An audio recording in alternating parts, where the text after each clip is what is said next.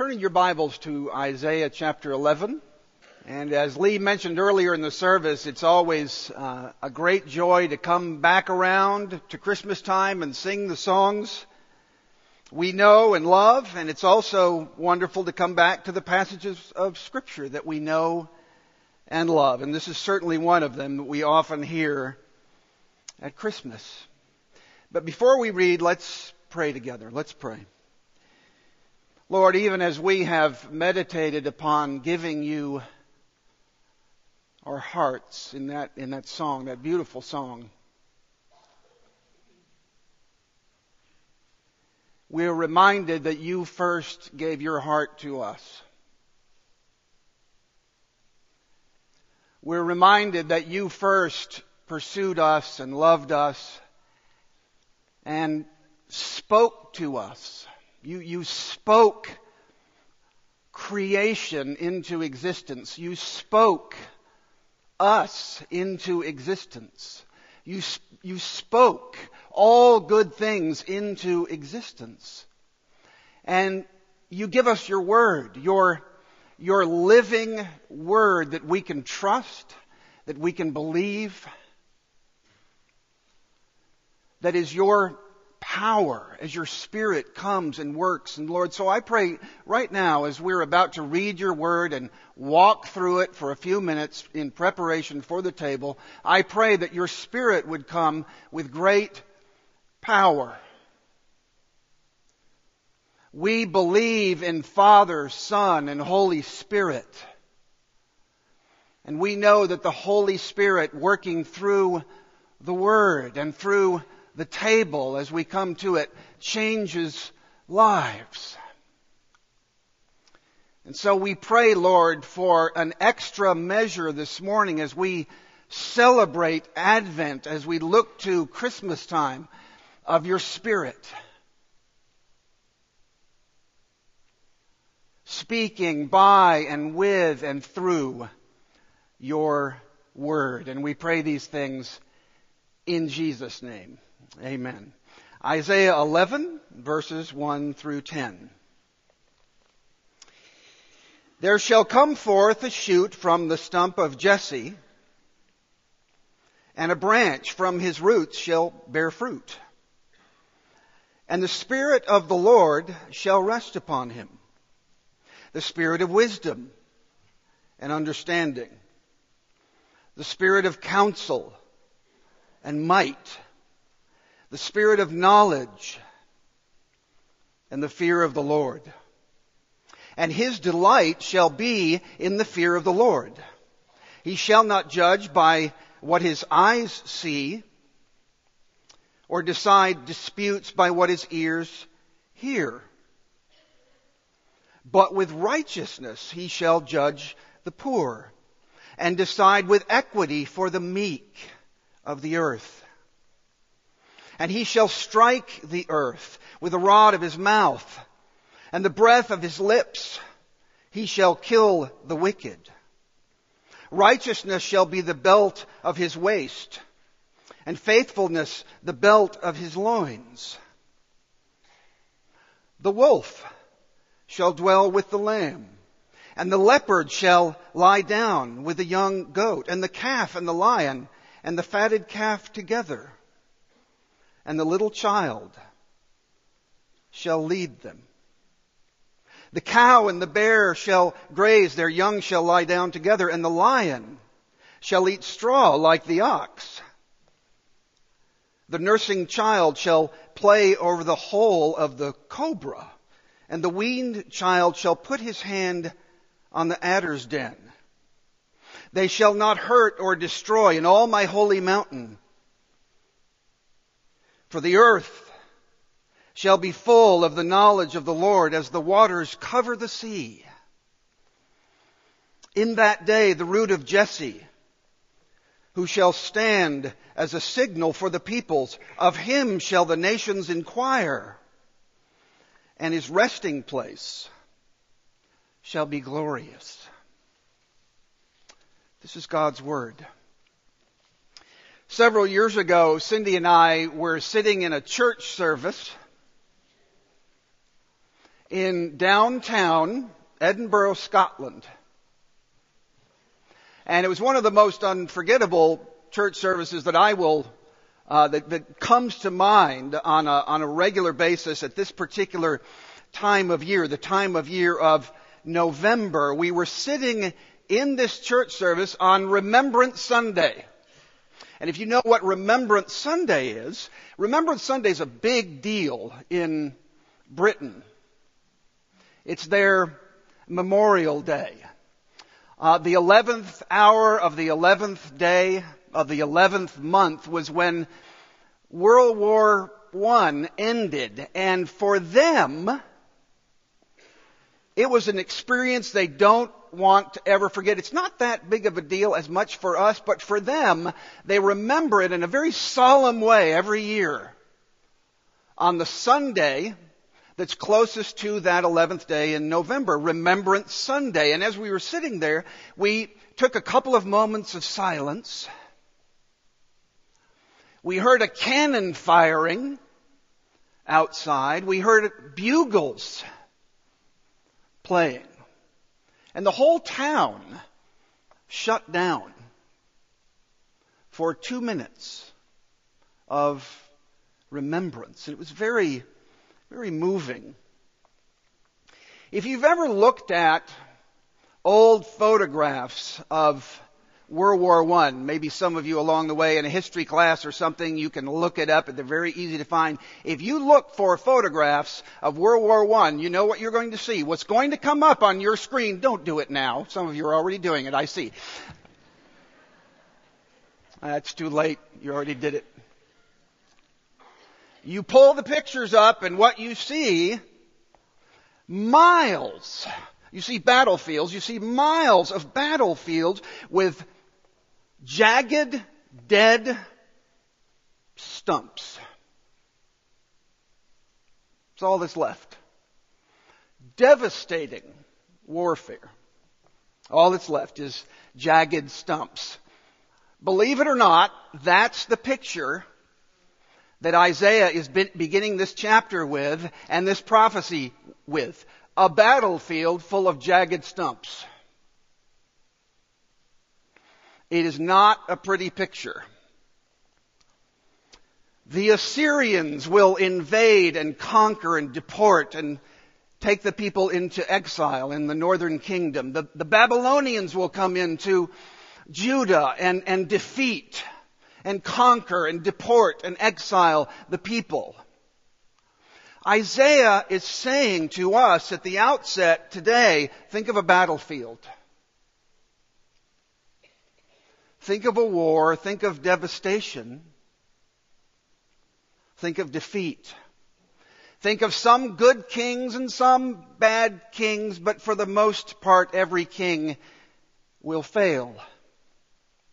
And the people will continue to look for a new king, but he's not going to be the king they expect.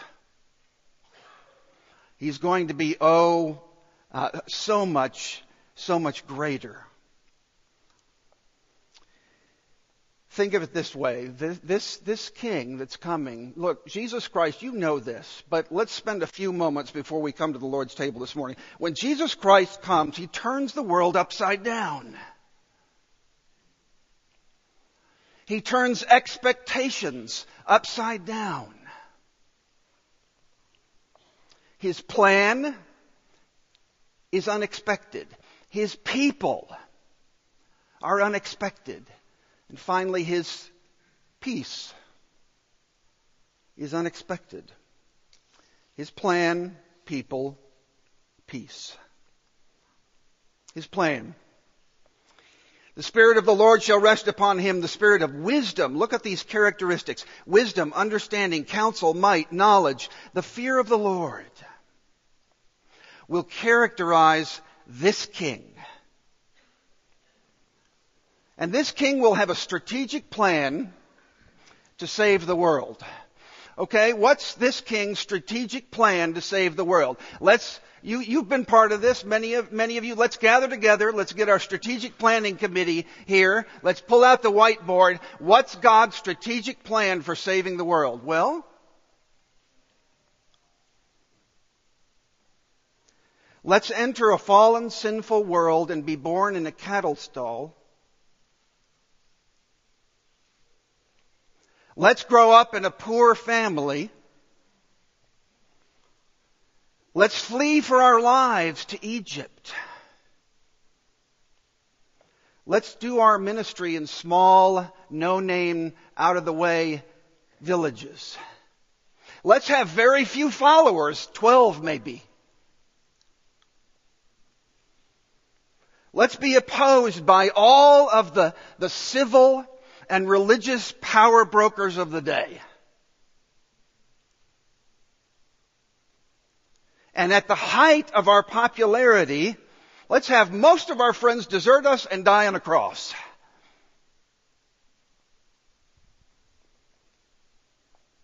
Sounds crazy. That's God's strategic plan for success.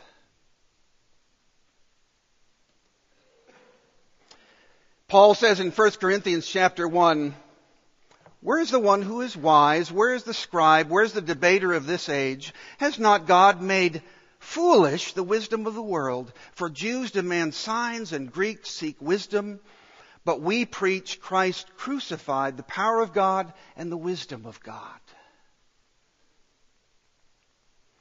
As Lucy said in Chronicles of Narnia, once upon a time, a stable held someone in it who was bigger than the whole world.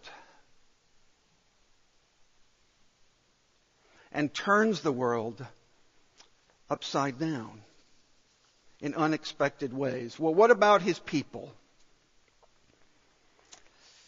What about his people? He shall not judge by what his eyes see or decide disputes by what his ears hear, but with righteousness he shall judge the poor and decide with equity for the meek of the earth. He's not saying here he's going to, to judge the poor in some kind of harsh way. It's saying he's going to make things right when he comes. He's going to make things just when he comes. And he's not going, get this please, he's not going to judge by appearances. He shall not judge by what his eyes see or decide disputes by what his ears hear. He's going to look on hearts. I don't know about you, but for me, many, the, the, the, times that I have gotten myself in, in trouble in life have so often been when I've gone on appearances. He looks good. She looks good. That looks good. Those things look good. Let's go after those things. This king will judge hearts.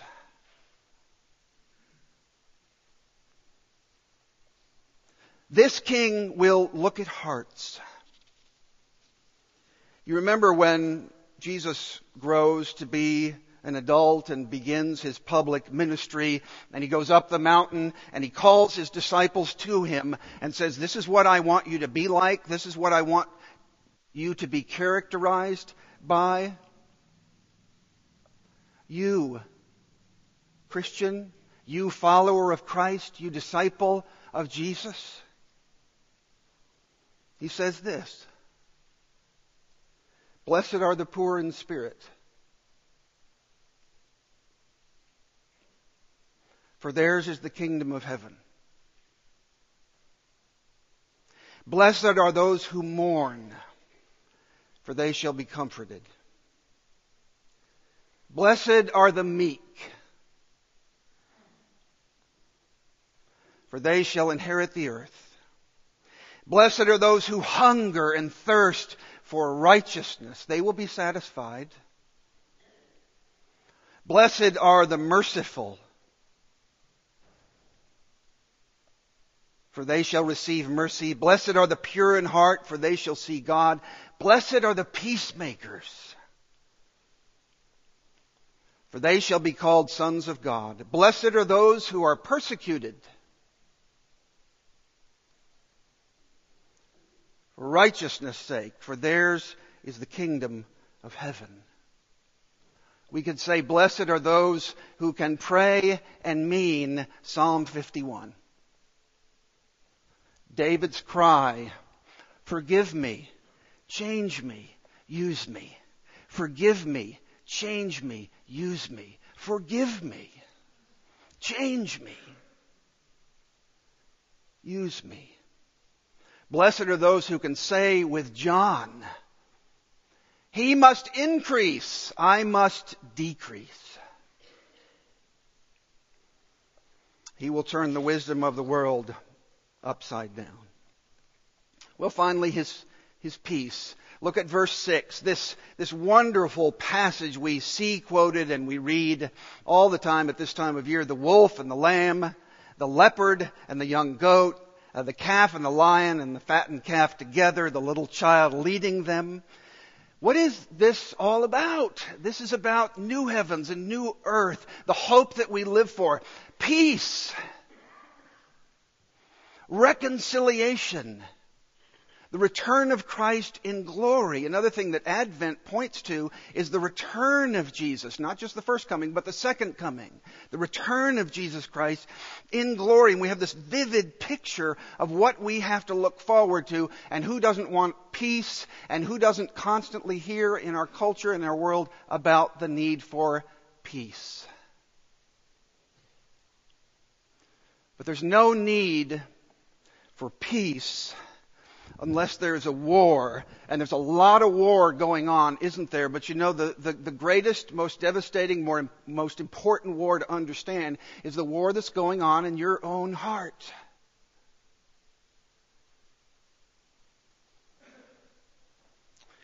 You remember Paul uh, tells us in Romans 3 there's, there's, there's none righteous, no, not one. The carnal mind is enmity against God, he says in Romans uh, 8. We are by nature like our first parents, Adam and Eve. Lord, thank you. Thank you for your many blessings. I appreciate it very much, but we're going our own way. Thank you. We want to be like you. We want to be God. We're going our own way. Thanks, but no thanks.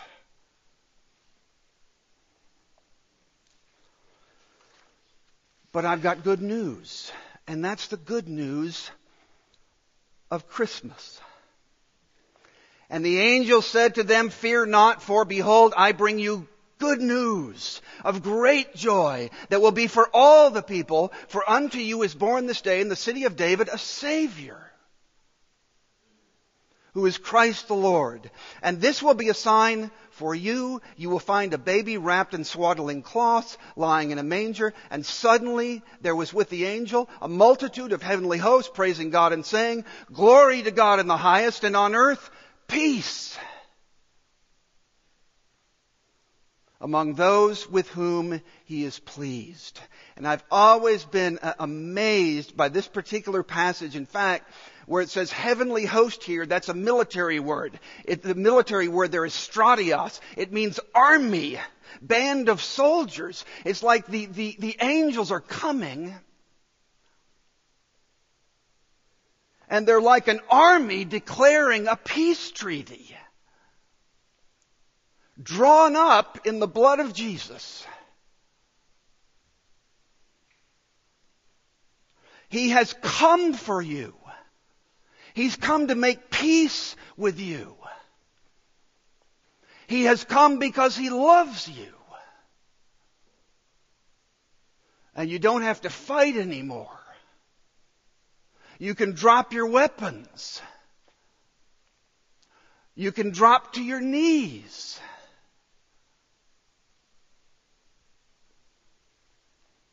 Lord Jesus, come into my heart, come into my life, change me, forgive me, use me.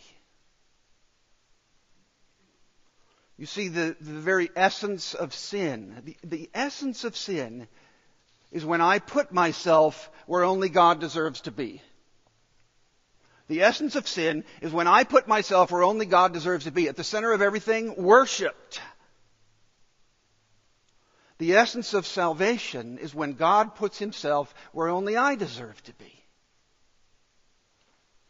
In my place for my sin. Ephesians 2, Paul says, But now in Christ Jesus, you who were once far off have been brought near by the blood of Christ, for he himself is our peace.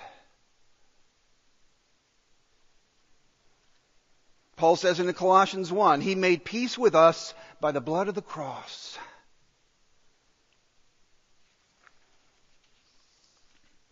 I love um, the um, 19th, early 20th century uh, writer and journalist G.K. Chesterton. He puts it this way. There is something defiant in Christmas. Something that makes the abrupt bells at midnight sound like the great guns of a battle that has just been won. The battle over my sin and death, your sin and death, has been won. Run to Christ. Run to Him. Um, earlier in the service, we heard In the Bleak Midwinter. And if you know anything about Christina Rossetti, the author of that piece of, of music, of that poetry there, and I'll close with this she had a uh, she she was beautiful she was smart she came from a very powerful gifted family but as she grew she had one tragedy in her life happen to her after another. I mean, she was one of those people you think okay you've got this this smart successful family. You yourself are very very gifted. You look good. You're beautiful. You've got it all. But she she ended up going going through two broken engagements. She had to leave school at 14 because of sickness. She struggled with poverty and depression, and she eventually would die of cancer. And when you know just a little bit of that story, and you hear these words, this is a person that would have every reason to be angry or bitter or disappointed or frustrated. What can I give him, poor as I am? If I were a shepherd, I would bring a lamb. If I were a wise man, I would do my part. Yet what I can, I give him. I give him my heart.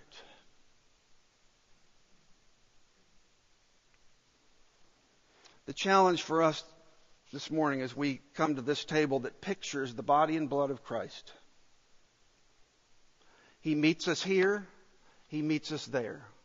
By the power of the Word and Spirit is, how's your heart?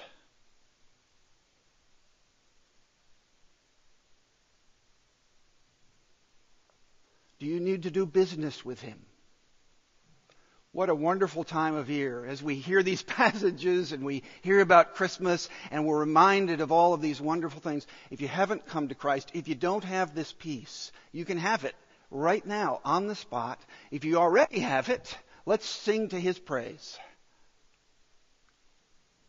and celebrate and not be discouraged by what we see and what we read and what is, is around us. We have this to look forward to that this passage pictures the new heaven and the new earth. Let's pray together. Lord, we thank you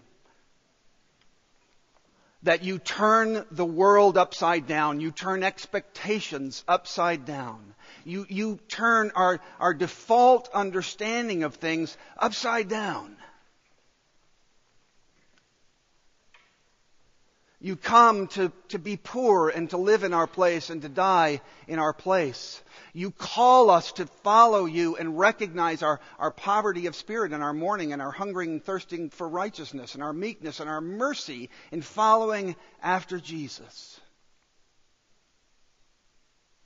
And all of this is made possible because peace on earth and mercy mild, God and sinners reconciled peace on earth, mercy mild, God and sinners reconciled. We pray, Lord, that you would be working with us and for us and in us, even now as we prepare to come to the table. We pray these things in Jesus' name. Amen.